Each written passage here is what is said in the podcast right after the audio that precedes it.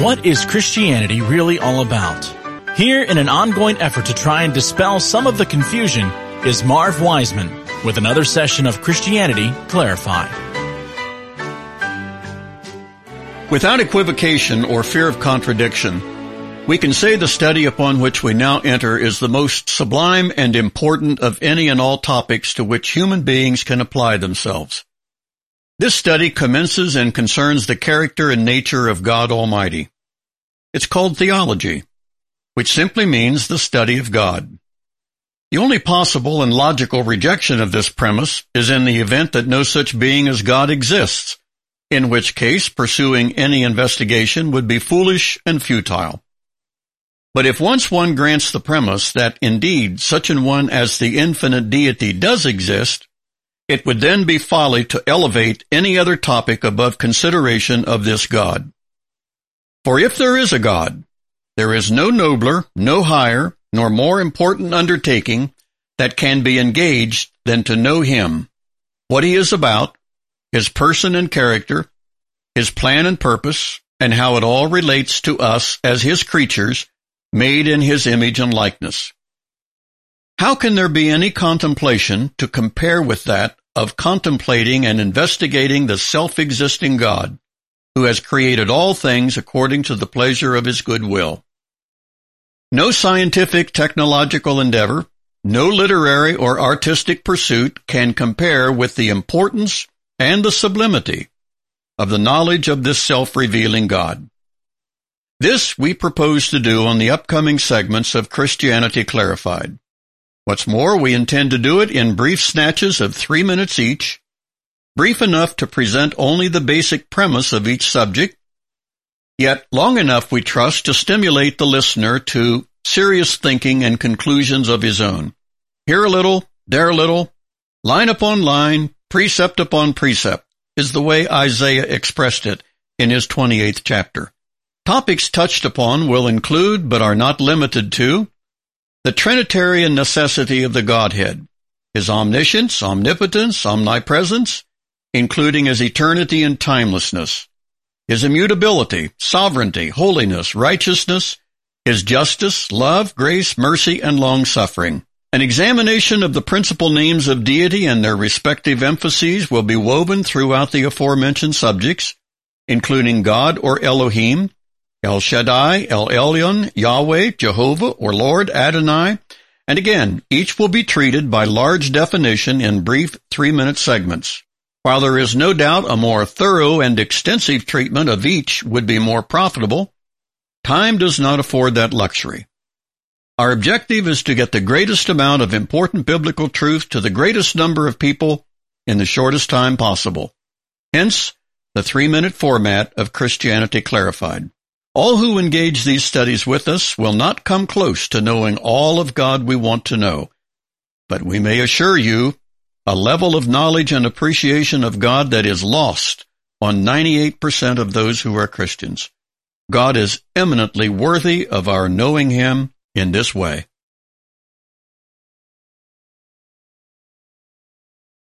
Perhaps no doctrine of the Christian faith provides such a formidable sticking point preventing people from embracing Christianity as what we engage in this present study. That subject is the Trinitarian nature of the God of the Bible. It is, in fact, such an impediment to people, appearing so contrary to logic and reason, one wonders if it had not been better had the Holy Spirit, who inspired the Bible, simply withheld the very notion of the Trinity. So why didn't he? I speak as a fool. Who am I or any other mere mortal to second guess the originator and inspirer of God's Word? The fact remains the Bible unmistakably sets forth the concept of the triunity of God in both the Old and New Testaments, and he does it with such frequency there is no way it can be missed or dismissed. We submit the Trinitarian nature of God is incorporated into the sacred record because it accurately reflects the character and nature of God. The Trinity is the truth of the matter about who and what God is. Please understand, the claim is not made that the Trinitarian nature of God is perfectly logical to us. Most would say it is not. But in saying that, we must not assume that human logic is all the logic there is. Will we allow God to possess a logic of his own? May not the God of heaven own a level of logic and reason that greatly transcends that of mere mortals? While it is true God has graciously and frequently accommodated us by things he has revealed, putting them on a level we can comprehend and appreciate. But has he done that with all he has revealed? Decidedly not. The hymn writer has penned, God works in mysterious ways, and he does. But we suggest for your consideration that mystery also applies to precisely who and what God is, not only what he does. Since that which separates the Creator from the creature is a gap so enormous it cannot be measured, it seems only likely that there are aspects to God's being that are simply beyond and above our grasp. Should it really be worrisome to us to realize there are areas about the deity that we simply cannot comprehend? Rather, ought we not expect this to be the case when considering the constitution of the eternal infinite God, creator and sustainer of all that is?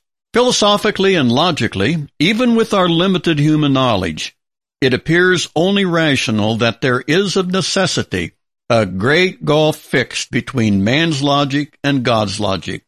We do the math, and the whole idea of a trinity subsisting in one God does not want to compute. May there not be a computation that transcends the human? Indeed there is, and one of its reflections is the Trinity. A deity who possesses no unknown qualities or characteristics could hardly be deserving of our allegiance, worship, or obedience. Our inability to fathom the constitution of the God of the Bible should not surprise us. That inability may well begin with the Trinity.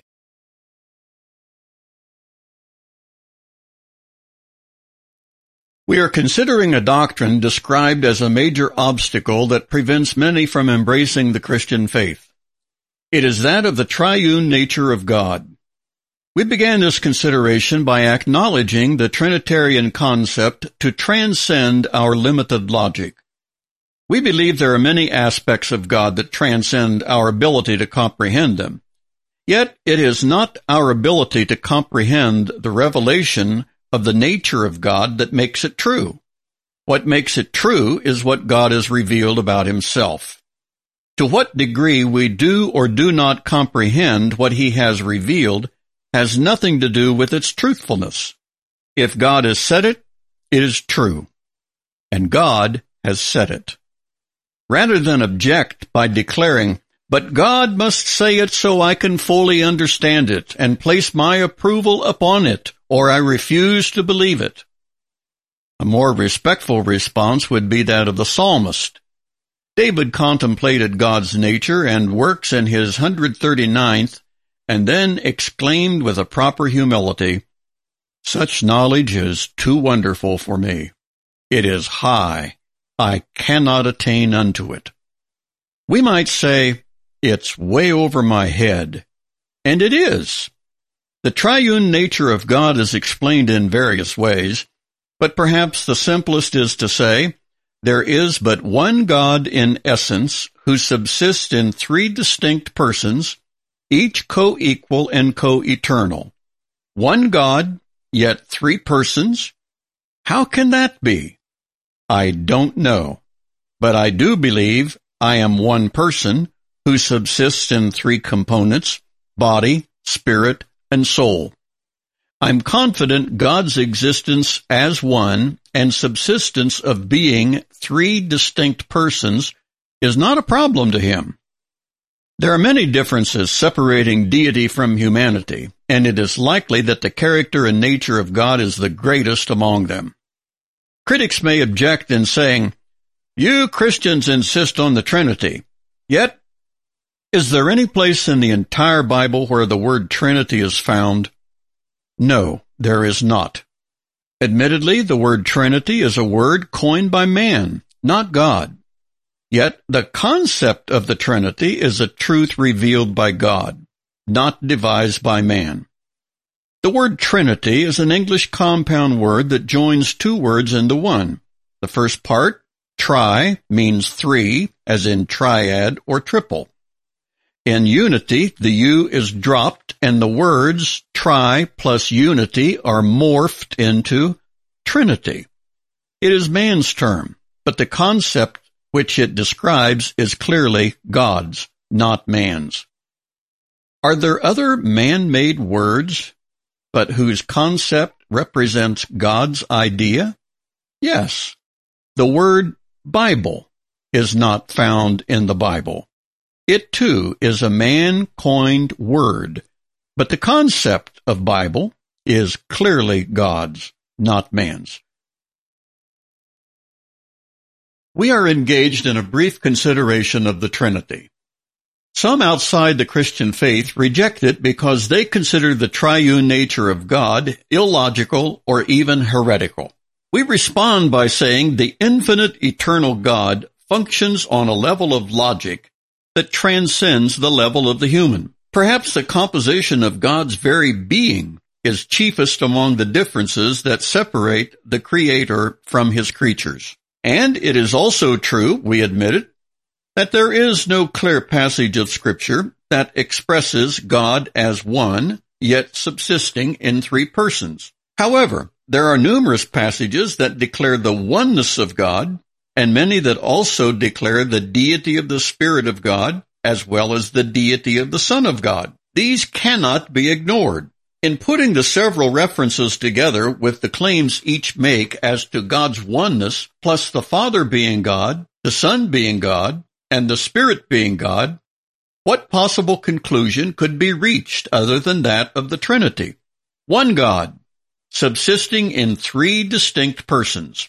We who embrace the Trinitarian concept of God's being do not do so because it seems perfectly logical to us, but because the revelation God has given leaves no other choice. I can assure you of this. The Trinity is not a concept contrived by humans. Humans never would have thought of it, and if they had, they would not have dared to put it forth because of its seeming impossibility. Mere humans would have contrived something much easier to accept and propagate than the Trinity. But there it is, an object of reality rooted in divine revelation. This is why historic Christianity has always embraced the Trinitarian concept of God. It is what God has clearly and consistently revealed about himself. One God, subsisting in three equal persons of Father, Son, and Holy Spirit. And these three persons are not to be confused, but are distinct. The Son is not the Father, and the Father is not the Spirit. The Spirit is not the Son. Each has a distinct personhood while yet comprising the one God. And no, each is not one-third God with the three comprising the whole. Each is fully God in his own right each is co-equal and co-eternal with the others. Surely, if this be so, if this is an apt description of the Trinity, it must stand completely alone in all the universe.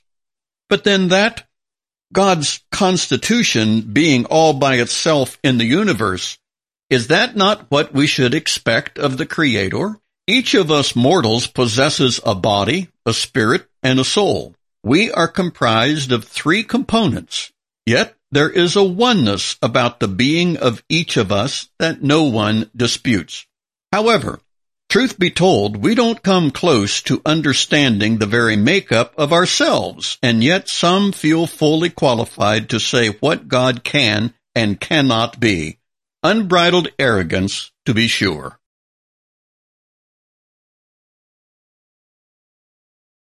Genesis 1-1 opens with the familiar statement, In the beginning God created the heavens and the earth. Seems clear enough, doesn't it? At least in English. But the Old Testament's original language was Hebrew. The English says G-O-D, singular, created the heavens and the earth. But the Hebrew says Elohim, E-L-O-H-I-M, created the heavens and the earth. The peculiar thing about Elohim is its plurality, not singularity. What? Are you sure? Yes, I'm quite sure. Hebrew and Christian scholars are sure also. Why then isn't it translated in the beginning, gods created the heavens and the earth? You would have to ask the Hebrew translators and linguists. One might suspect they could not bring themselves to do so, nor could they take the liberty of ignoring the plural form.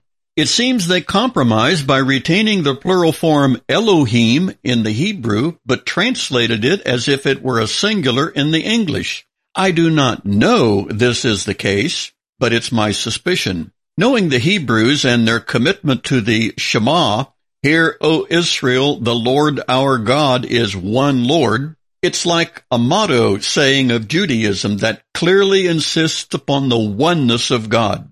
Yet, they would not dare take the liberty of tampering with the text by changing Elohim, which is clearly plural and actually means gods, to Eloah, which is singular in Hebrew and means God. Some justify the presence of the plural by calling it pluralis majestatis, or the plural of majesty, or an editorial plurality, such as a king might mean when he speaks and uses the plural we instead of the singular I.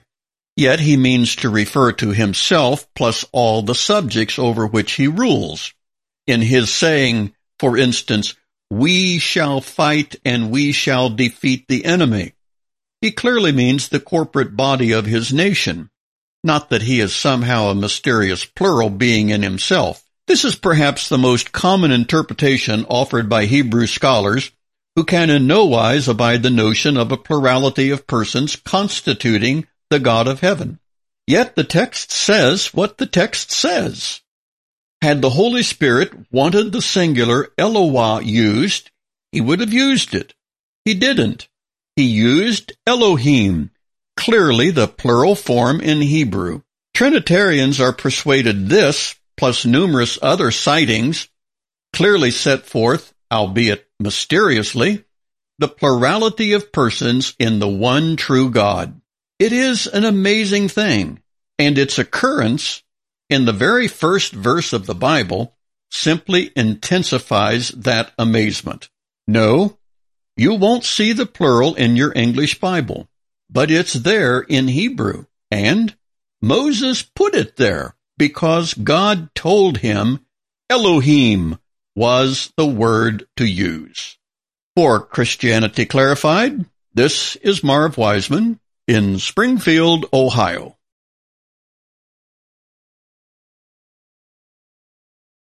We need not venture far from Genesis 1-1 where the plural form for God is used in the original Hebrew until we encounter other mysterious uses of the plural. The word Elohim is gods, plural, yet it is translated in English God, singular.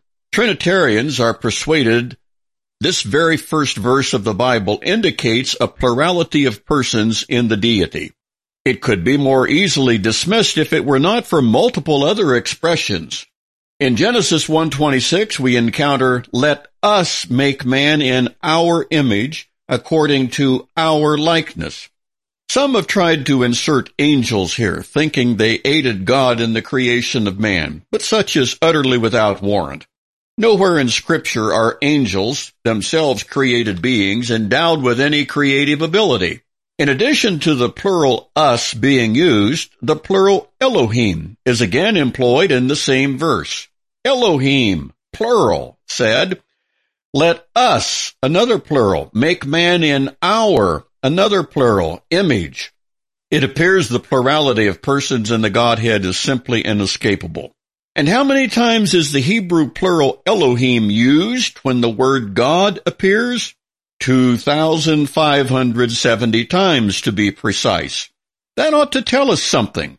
And in the use of Elohim, the plural for God, it is accompanied with the singular form of verbs and adjectives, such as, in the beginning Elohim created the heavens and the earth. God is plural, that is Elohim, but created is singular. Dozens of other instances are the same. There are places where the singular pronoun is used with the plural Elohim, as in, I am Elohim and there is no Elohim beside me. Deuteronomy 32:39, Isaiah 45, verses 5 and 22. We already referenced Genesis 1:26 and let us make man in our image. And following in 322, it speaks of man as becoming one of us. Remember the Tower of Babel in Genesis 11? God says, let us go down and confound their language. In Genesis 35, Jacob builds an altar at Bethel and calls it El Bethel, the God of the house of God, because there the Elohim revealed themselves to him. Did you get that? What shall we say to these and innumerable other instances? Only carelessness or ignorance can simply dismiss them as having no significance. Of course, those with no understanding or appreciation of the Bible and its divine origin have no grasp of what the inspiration of the scriptures entail.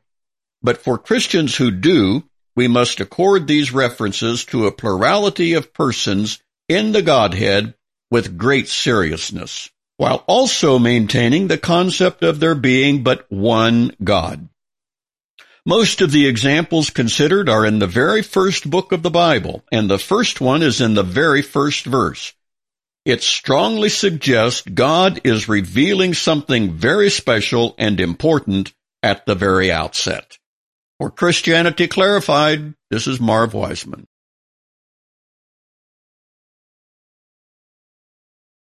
No subject is surrounded with such profound mystery, and yet so often referred to directly and indirectly in all of Scripture than that of the Trinitarian nature of the one true God.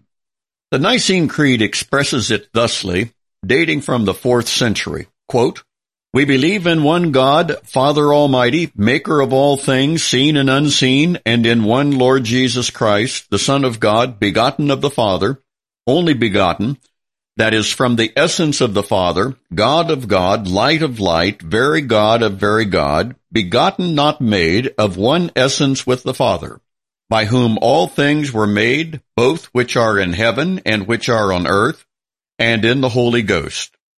Those that say there was a time when he was not, and that he was not before he was begotten, and that he is made of things that are not, or say that he is a different hypostasis or essence from the Father, or that the Son of God is created, nourished, and capable of being changed, the Catholic Church anathematizes. That's pretty strong language offered many centuries ago, but it is thoroughly in keeping with the only conclusion one can reach after a careful consideration of the Old and New Testaments. Whether one subscribes to other doctrines of the Roman Catholic Church or not, this expression of the nature and character of God is all that Scripture will allow and what Scripture requires. Regarding the Trinity, Dr. Lewis Sperry Chafer, in his massive work of systematic theology, wrote, quote, The Jew resists this doctrine since to acknowledge the Trinity and the Godhead is on his part to acknowledge the deity of the one whom he identifies as Jesus of Nazareth. The Unitarian resists this doctrine since otherwise he must acknowledge the need and way of redemption through Christ. The Muslim rejects this doctrine since to acknowledge it is to ignore the warning of the Koran and to his mind depart from the foundation of his faith, namely there is one God. The Christian missionary to Islam faces this resistance, as does the missionary to the Jew, and the inexplicable mystery which the triune mode of existence presents is an added problem in his work. Dr. Chafer then goes on to quote W. A. Rice, who stated, quote, Nothing would be easier than to win proselytes among Hindus and Muslims if only the doctrine of the Trinity were given up. One would tend to agree with that assessment. However, the doctrine of the triune God is not subject to negotiation and certainly not to abandonment, nor is any other doctrine set forth in the writings of Holy Scripture.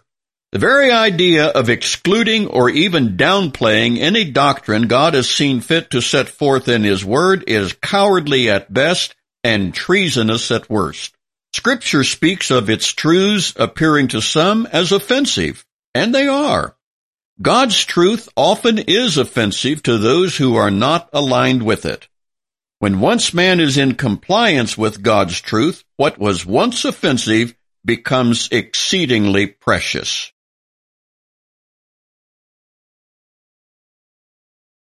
There are numerous popular but utterly erroneous ideas about the Trinity throughout the world. A common misunderstanding is called modalism.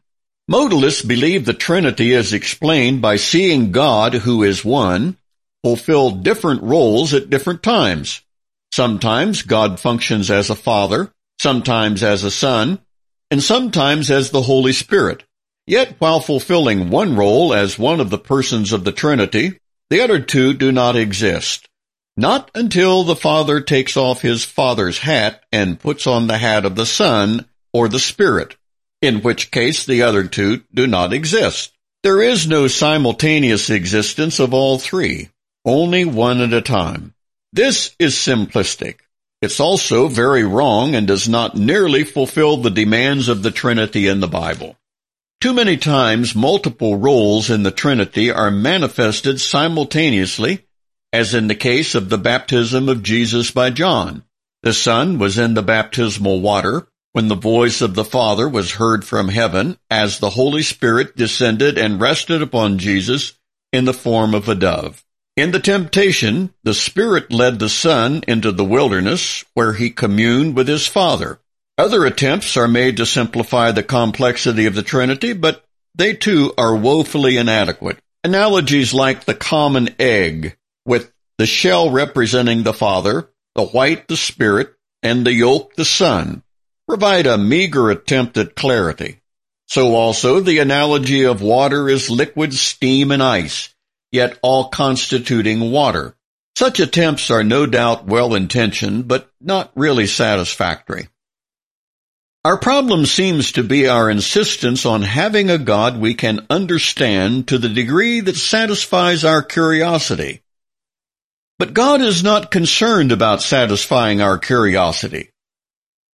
He is concerned with our embracing Him as He is revealed, with all the mystery, complexity, and otherness He possesses. Can we allow the God of Scripture to be what He will and as He will without insisting on reducing Him to something of our liking and comprehension? In truth, we ought to acknowledge the Trinity as it is reflected in so many Old and New Testament passages, even though in none of the passages is it ever actually explained.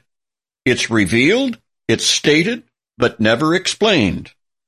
Our most valid reason for affirming the Trinity, though we are not given any detailed explanation of it, is because of all the issues upon which we are given detailed explanation.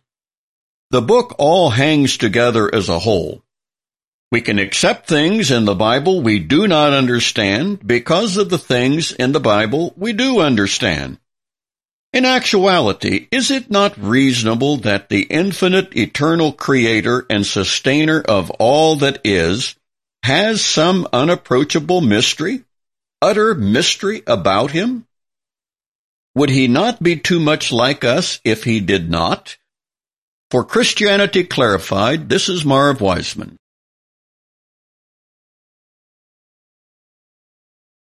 In discussing erroneous ideas that many non-Christians have about the Trinity, some of the most bizarre and far-fetched ideas one could imagine are floating out there around the world. One of the extreme examples to be cited in connection with this involved a conversation that took place between a devout Muslim and an equally devout Christian. The Christian was relating the gospel of Christ to the Muslim and explained that Jesus Christ was indeed the Son of God who became man's Savior through his substitutionary death on the cross. The Muslim found it simply incredulous that God could have a son and rejected the whole concept out of hand. He went on to say that Christians who insist on the Trinity and Christ being the Son of God reflect a position of great shame which Muslims cannot abide. He explained the shame was in God having had sexual relations with the Virgin Mary, which produced Jesus. This gross distortion is what they believe would be required in order for Jesus to be God's Son. This idea, of course, Christians would themselves find to be abhorrent as well. Muslims find the whole notion of God having a son under any circumstances to be completely unthinkable. They are persuaded that the very nature of God's oneness precludes the possibility of his having a son, no matter how he was produced. But there's the rub. Scripture makes it clear that Jesus Christ was not produced as God's Son. He had from eternity been God's Son. In his humanity, he was produced by Mary from a divinely implanted egg of God-created humanity, not of Joseph and not of sexual relations with any male, man or God. Isaiah 9 says messianically of Jesus 700 years before his birth, Unto us a child is born, unto us a son is given. The text is clear. The son was not born because he is deity, and he always was. Before Abraham was, Jesus said, I am, in John 8. It was only in Christ's humanity that he was born of the Virgin. This distinction is very important. The Son was given, not born. It was the child Jesus in his humanness that was born. This all belongs to the hypostatic union. The God-man taking human flesh upon him, a theanthropic occasion. John tells us in chapter 1 that the Word, the Logos, became flesh and dwelt among us. That word constituted the very essence of communication from God to man in the person of Jesus, God's eternal Son. Jesus, as the Son of God, the scriptures attest to the Trinity and the part that Jesus Christ has in it. For the careful student of scripture, it is abundantly obvious.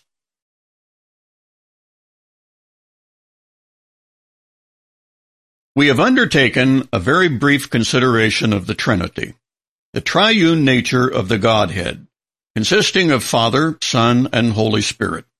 It should be noted and included that there is no rank in the Trinity.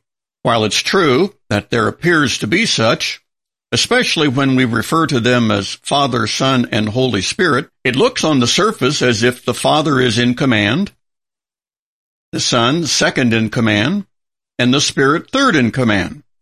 This cannot be due to the eternity of each. Any eternal being must of necessity possess all the qualities of infinity.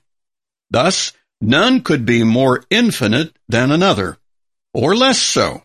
The infinity and eternality of each requires an equality among the three. Again, there is no rank or hierarchy in the Trinity but each member is co-equal and co-eternal. Neither is there a tinge of competition among them. When we speak of the three, we must of necessity place one first, and doing so establishes rank, at least in the minds of many, Father, Son, and Holy Spirit.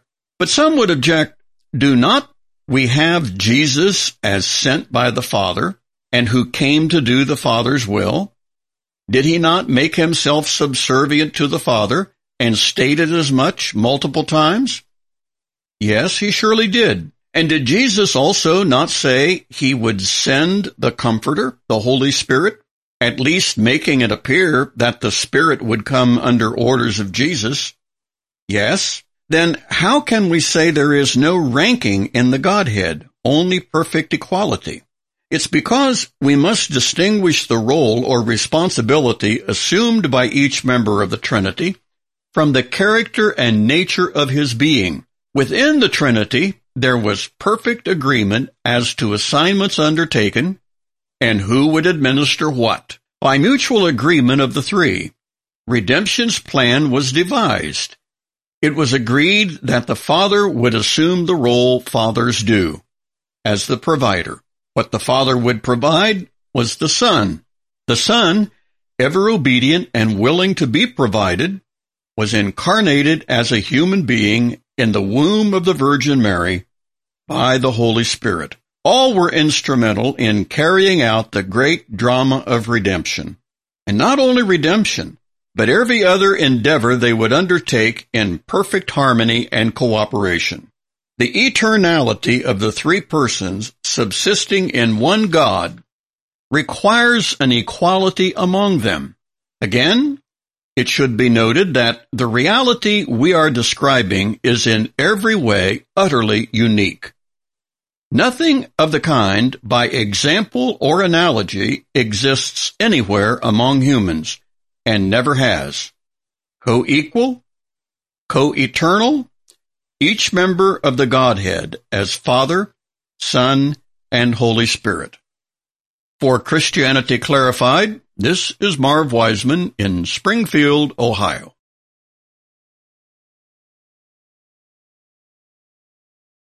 The names of the deity as they appear in Scripture, beginning with Genesis, are as follows. The first is God, appearing in the very first verse of the Bible, Genesis 1-1, the familiar, in the beginning, God created the heavens and the earth. The word God in our English version is different in Hebrew, which was the actual language of the original Genesis document that was penned by Moses. That word is Elohim, E-L-O-H-I-M. Elohim is not a name familiar to most English-speaking people, but it is very familiar to those of the Jewish religion, particularly among Jews who practice their faith. Curiously, the word Elohim is clearly in the plural, and a literal translation of Elohim is gods, plural. This is precisely the meaning. Yet, it is translated as if it were singular. However, the Hebrew word for God in the singular is clearly not Elohim, but Eloah. Even more curious is the fact that Elohim in the plural is found 2,570 times in the Bible. Traditionally, Christians attribute the plural usage of Elohim, or gods, to be compelling evidence that there is a plurality of persons in the one true God. While three persons subsisting in one God appears mysterious and confusing, Scripture uses the term repeatedly and often connects the plural Elohim with singular verbs or adjectives. And we've already briefly discussed the Christian concept of the Trinity on previous sessions of Christianity Clarified. The second designation of the deity also appears in Genesis 2.4 when the English word Lord appears and is connected with God. The verse reads, these are the generations of the heavens and the earth when they were created in the day that the Lord God made the earth and the heavens. Both Lord and God are used together and would appear as such many more times in the Bible. The word in English is L-O-R-D, all capital letters in English. The third name for deity, after Elohim and Lord, with each letter capitalized, is the word Lord, spelled the very same way, except only the first letter, L, is capitalized with the following letters, O-R-D, being in the lowercase form. And while both are spelled and pronounced Lord in English, they are not the same, especially in the original Hebrew.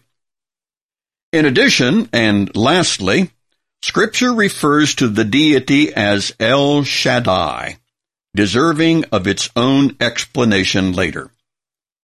Each of the aforementioned names all designate the one true deity, creator of heaven and earth, and each speaks of his person in a distinctly different way. A brief examination of each will be considered on subsequent sessions of Christianity Clarified.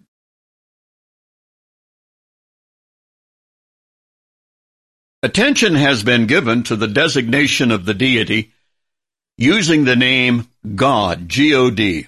And strikingly, we have noted that God is in the plural form as found in the original Hebrew in which the Old Testament was written. And it isn't merely such in Genesis 1-1 where God created the heavens and the earth, but its same plural form is found another 31 times in Genesis chapter 1 alone. So what does this name God actually mean? As best we can determine, God or Elohim, the El of Elohim refers to the ancient concept of power and strength. The El speaks of unreserved energy, might, and strength. It is strength of the sort that would be required to accomplish what is said that Elohim or God did in fact accomplish. Creation. The creation of the heavens and the earth. We mere mortals cannot begin to fathom the raw energy required to bring all the heavens and the earth into existence, and to do so by merely speaking the creative word.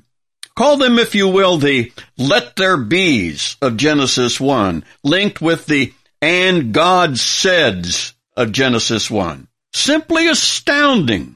All of these creative acts performed by the spoken word of the Elohim surpasses any source of energy or strength we can begin to imagine. This energy, this, this strength, this unbridled power is all reflected in the name God. Additionally, it also appears, at least in the main, that this is a more impersonal designation of the deity. God, Elohim, is not as relational to his creation as he will later become through the use of another name for the deity. And again, we are not suggesting that this distinction between his relational aspects is fixed or is always rigidly manifested in this way, but in the main it appears to be so. So then, can we go so far as to say that God is a less personal designation for the deity? I think so, but not rigidly so. The deity, as Elohim, does have and does sustain relational qualities with his creatures. Yet, this relational aspect of God seems to be decidedly less than the most frequent usage for the name of the deity, and that is the name Lord with each of the four letters in the uppercase capitalization. Perhaps for purposes of general understanding, we can think of God as describing the what of the deity, and as we shall see later, Lord to describe the who of the deity. As for myself, man is what I am, but Marv Wiseman is who I am.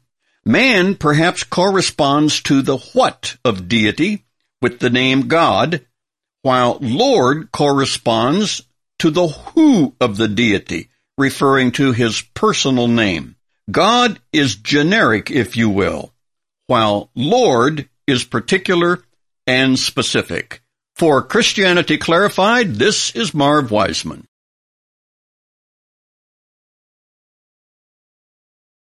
The manner and frequency with which the names of deity are built into the actual names of people highlights their importance.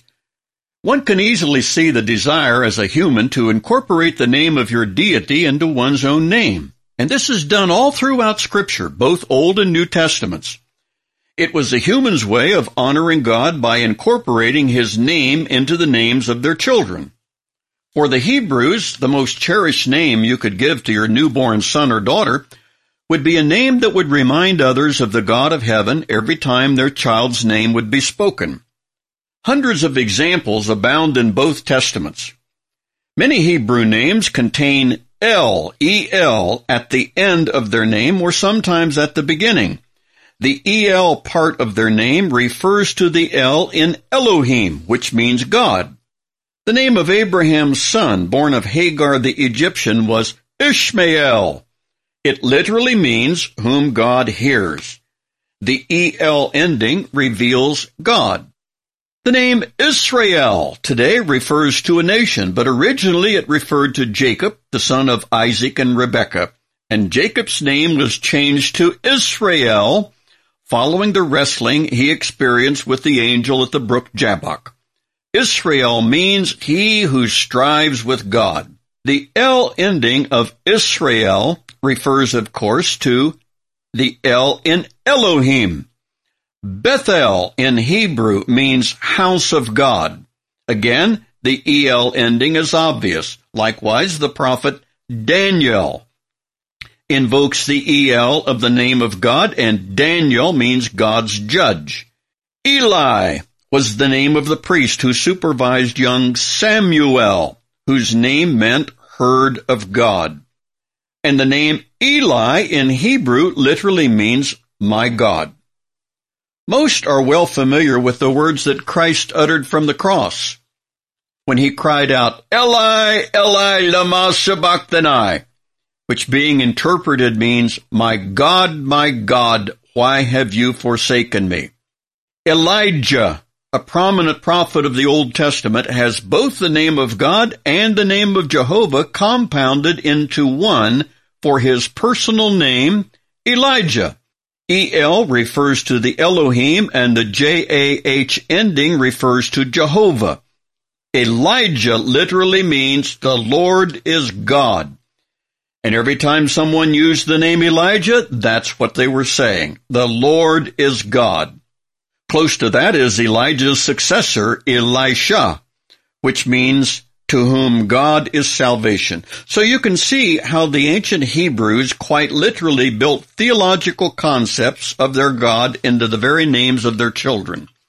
The feminine names Elizabeth has the EL at the beginning and means to whom God is the oath. Emmanuel means God with us. Michael, who is like unto God. Gabriel means man of God. For Christianity Clarified, this is Marv Wiseman in Springfield, Ohio.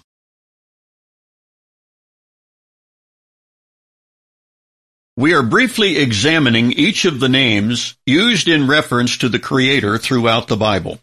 It seems logical to consider them in the order of their occurrence. Our next designation for the deity is Lord.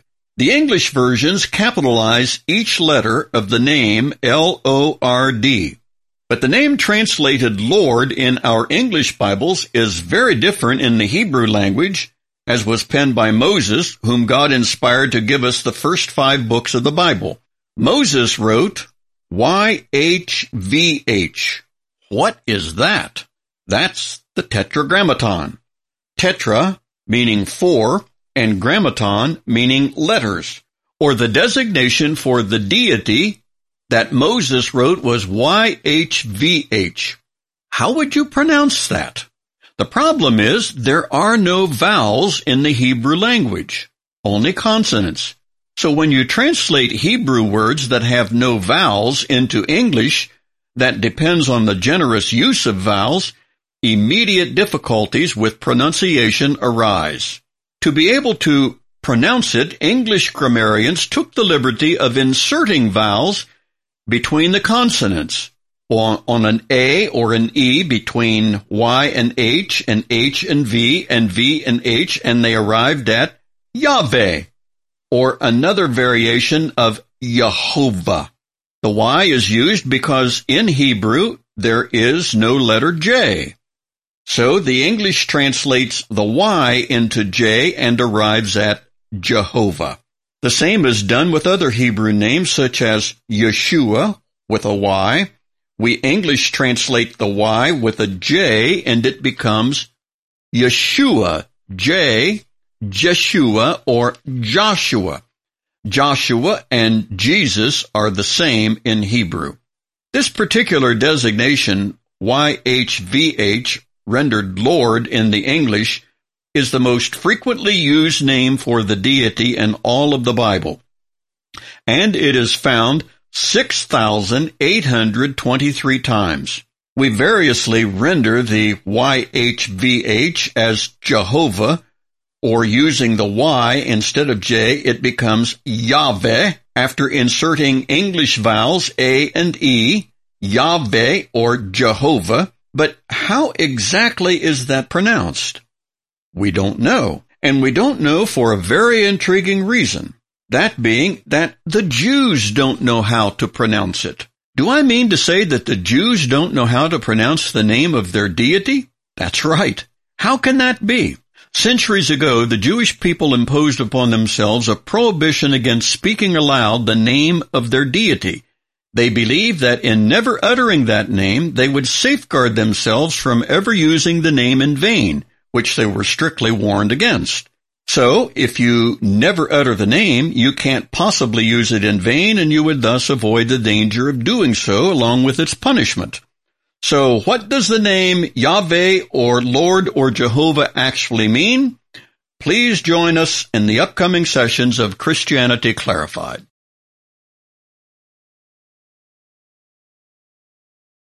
6,823 times. That's how often the name Lord is used in the Bible as it refers to the deity. The usage of Lord far surpasses the use of all other names that address the Almighty. And the first time we encounter an actual explanation of the name is when the Creator speaks with Moses in Exodus chapter 3.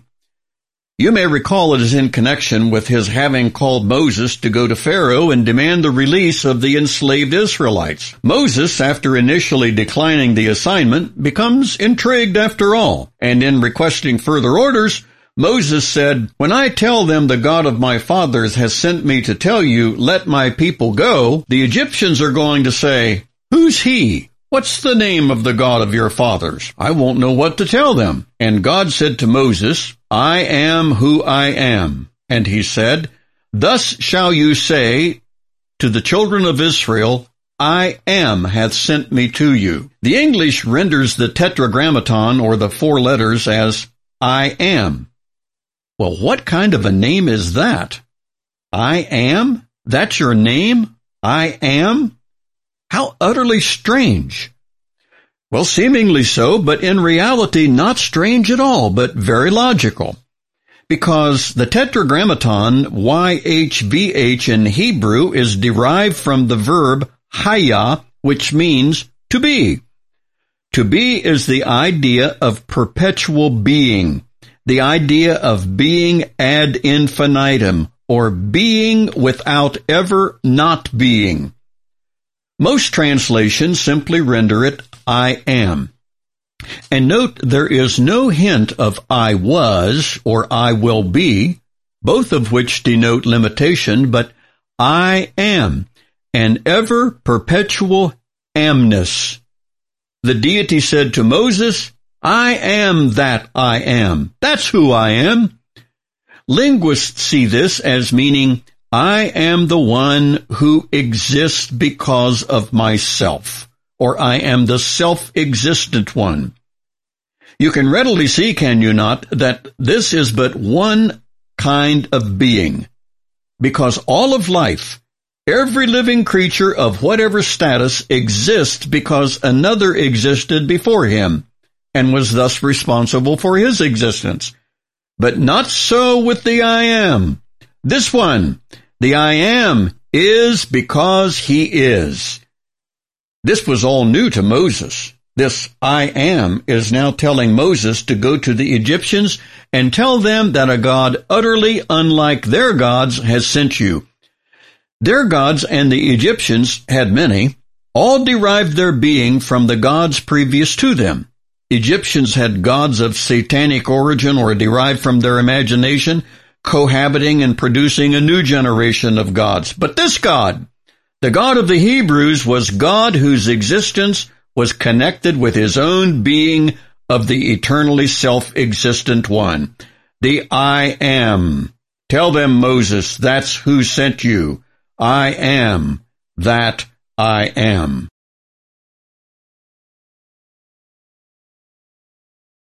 The distinction between the names of deity expressed as God and Lord is important.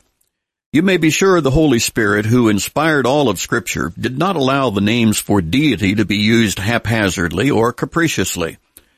Where the word Lord was needed, Lord was used, and where the word God was needed, God was used. Whether or not it is recognized by us, the right term was always used in the right place. This is what divine inspiration requires, and without divine inspiration, the Bible possesses no true authority. The distinction between uses of God and Lord centers around the emphasis that each makes.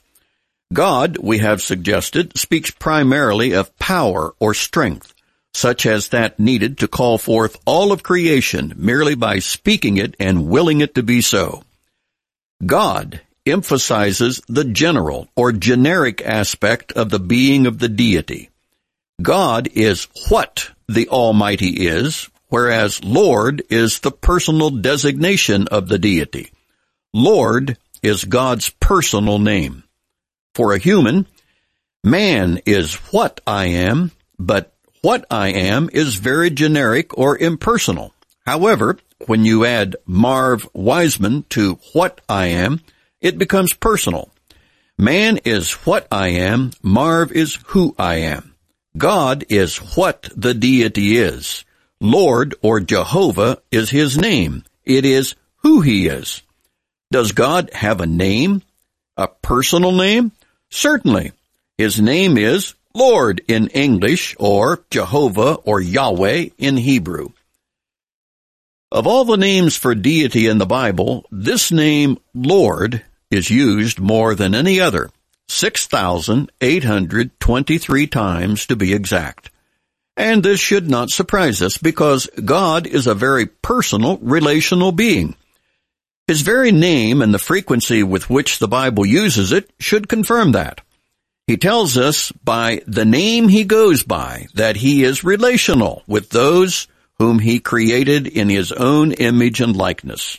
This means the availability of the deity for relating to man is advertised in the very use of his name. Our English word, L-O-R-D, all in capital letters, is Jehovah in the original Hebrew. In addition to the name Lord or Jehovah being God's personal name, it is also a term that elevates this one, this Lord, above all other beings. Lord means one above whom and beyond whom there is no other. Utter, unrivaled supremacy is set forth, conveyed in the very name of the one who possesses it. It's also reflected in the idea that connects with the fact of his self-existence. How could he not be above and beyond all others if he is the one who exists because of himself? Isaiah states it thusly in chapter 45, I am the Lord, and there is no other. Besides me, there is no God. This concept is repeated frequently, particularly in the Old Testament. God is what the deity is. Lord is his name.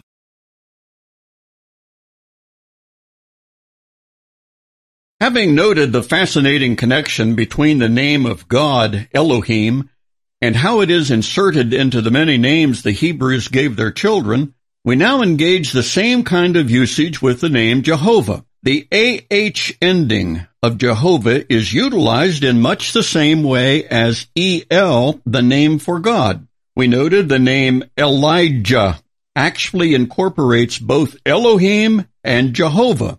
The EL references God and the JAH references Jehovah. The name of the prophet Joel also reflects both names of deity. Joel is like Elijah in reverse.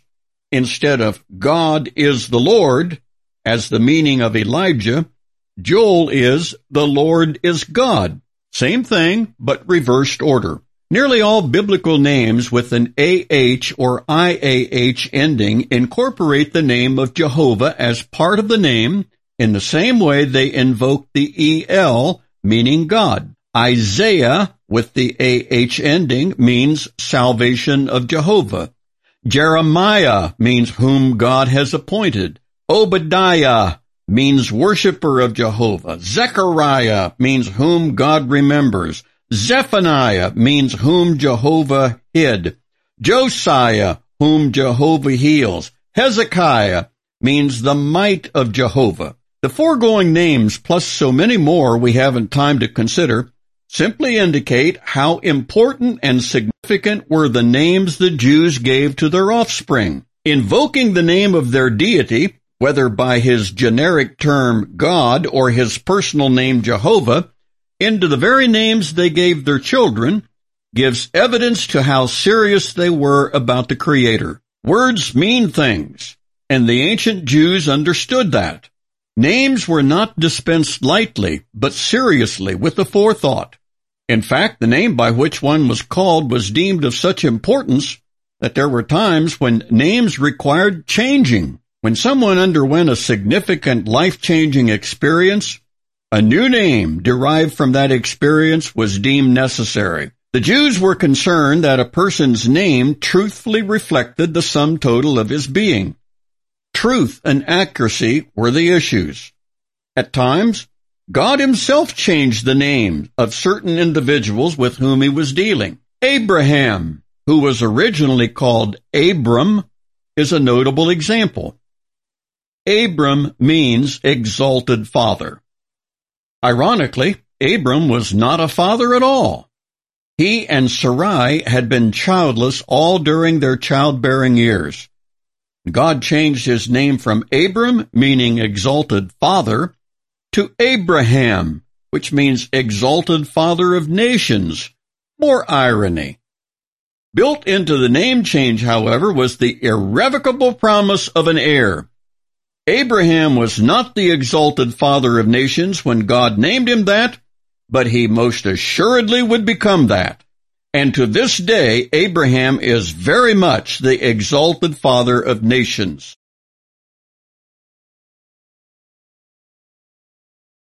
Apart from the goal of Christianity clarified being expressed in its very name, there are other goals about this project we would like to explain.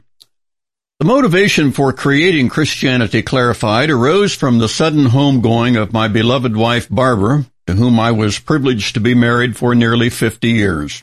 From the beginning of our married life, Barbara had been very keen on the authority and value of the Bible.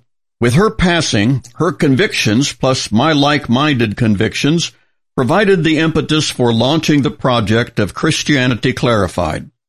We want to make these vital truths available to all believers everywhere.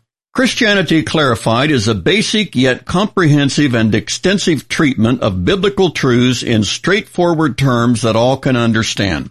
It covers each aspect of Christianity and clarifies it to the best of our ability undergirded by our personal study of the scriptures for the past 50 years. The logical place to begin such an undertaking would be the scriptures themselves, since everything we would be teaching would be inseparably linked to the authority of the Word of God. Consequently, the first 60 segments of Christianity Clarified treated the several features of God's Word, all of which pointed to its divine authority and reliability. These brief segments of only three to four minutes each consisted of brevity that was intended to accommodate the often busy and harried lifestyle of so many in our current culture. We believe this approach to be unique, the imparting of vital biblical theological content in easily understood, painless three-minute snatches of time. If we can succeed, two major obstacles are removed for people who do not seriously engage spiritual issues. And one obstacle is I can't understand the Bible. It's too deep for me. Well, you can understand Christianity clarified. An obstacle two. I just don't have time. Well, the brevity of Christianity clarified will be most appreciated on this count. As smooth a sailing as anyone could imagine for the taking in and understanding of biblical Christianity is literally at your fingertips. Although the content is copyrighted, permission is granted to duplicate the material at will. Our objective is to get as much content to as many as possible in as short a time as possible. When we say free, we mean free. You will not be placed on a mailing list and you will not receive letters appealing for funds. We are able to offer these free CDs due to the generosity of many who contributed to the Barbara Wiseman Memorial Fund. Christianity Clarified was launched because of her love for the Word of God and God's people. We are confident that this undertaking would have met her enthusiastic approval. Your obtaining these free CDs, should you regard them as helpful, will help enable the objective of Christianity Clarified to be realized. Please listen carefully for the address to which you may write and obtain your free CD of the current 20 three minute segments of Christianity Clarified. For Christianity Clarified in Springfield, Ohio, this is Marv Wiseman thanking you for being a part of our audience.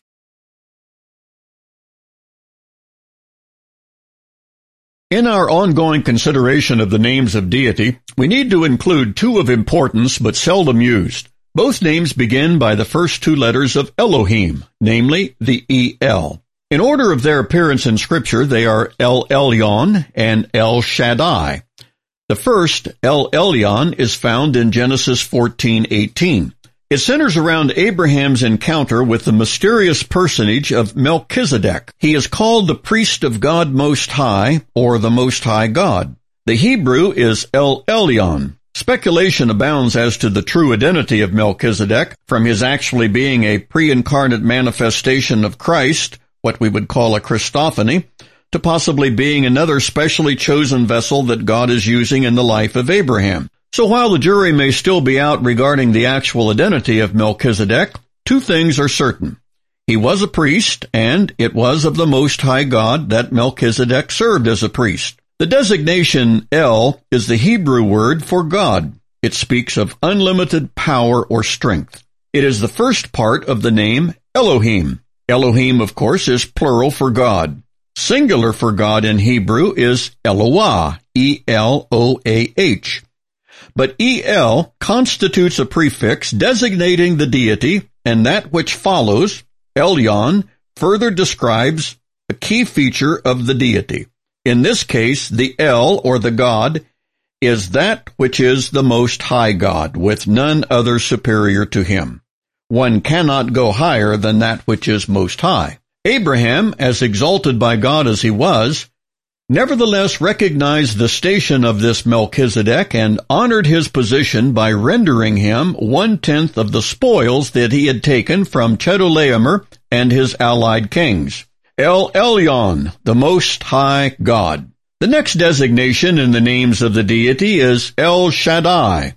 The prefix El once again speaks of might and strength. But what does Shaddai mean? A popular Christian hymn has been written called El Shaddai. An English equivalent is rendered God the Almighty. Shaddai in Hebrew is found 48 times in the Old Testament and half of those appearances, the word from which it is derived is the word for breast. Throughout scripture, the mother's breast is portrayed as that which sustains and nourishes life. Genesis 49 records Jacob prophesying the future of his sons who surrounded him upon his deathbed. Of his son, Joseph, Jacob said, By the Almighty who blesses you with blessings of heaven above blessings of the deep that lie beneath, blessings of the breast and of the womb. El Shaddai is the Almighty One who nourishes and sustains Abraham's seed as a mother does her offspring. It is a beautiful picture of the plenitude and provision of El Shaddai. El Shaddai, the all-nourishing, sustaining one. For Christianity Clarified, this is Marv Wiseman in Springfield, Ohio.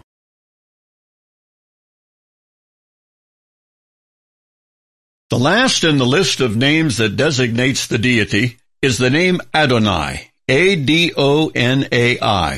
It's different from other names assigned to the deity because Adonai is also often used of men as well as the deity. While the name Jehovah is spelled in most English Bibles in all capital letters, Adonai is also translated in our English Bibles, Lord, but only the first letter L is capitalized with the ORD being in lowercase letters. In most cases, this is the only way to distinguish Lord from Lord in the English. Used as one of the names for the deity, Adonai is found about 300 times in the Old Testament. A good Bible concordance will readily identify which is which. And Adonai is, like Elohim, nearly always found in the plural, once again giving support to a plurality of persons. The precise expression would be, my lords. Even more curious and compelling is that Adonai is also used in reference to men about 215 times. It's rendered in the English as master, sir, or lord, but every time it's applied to humans, it is always singular. In its reference to deity, it is invariably plural. A striking usage is in the enigmatic statement found in Psalm 110.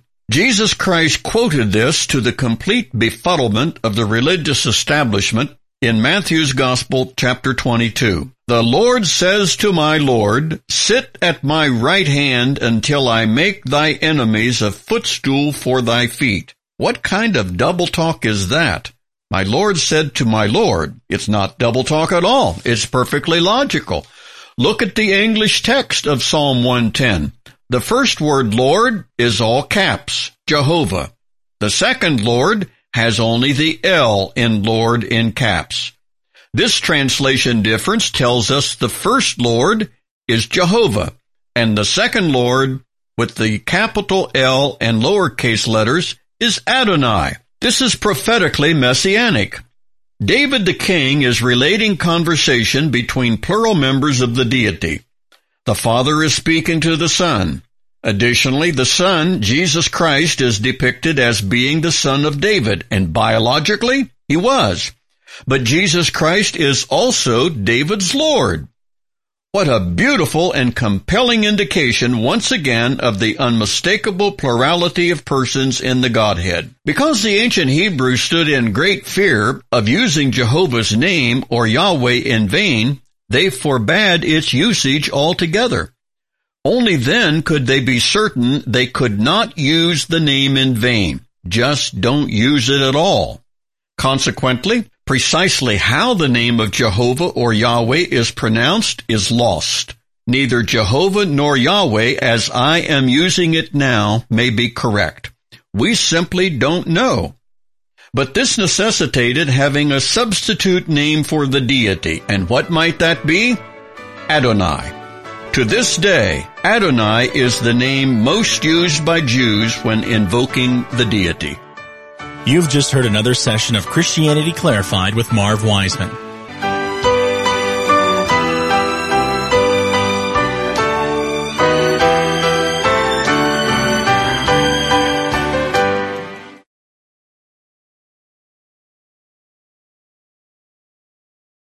The next compact disc of Christianity Clarified, entitled Further Engaging the Deity, is scheduled for soon release and will be disc number five.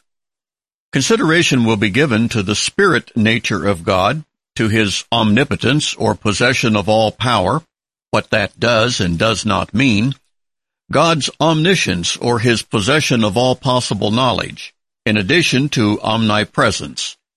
How is it that God can be everywhere at one and the same time? His self-existence and self-sufficiency are necessary and fascinating concepts true of the deity. Also defined and briefly explored are God's eternity, immutability, faithfulness, His mercy, holiness, and love. The upcoming disc number five of Christianity Clarified provides an ongoing opportunity for recipients to increase one's knowledge and appreciation of God and His Word in brief, painless, three-minute snatches of time. We would be honored for you to join us.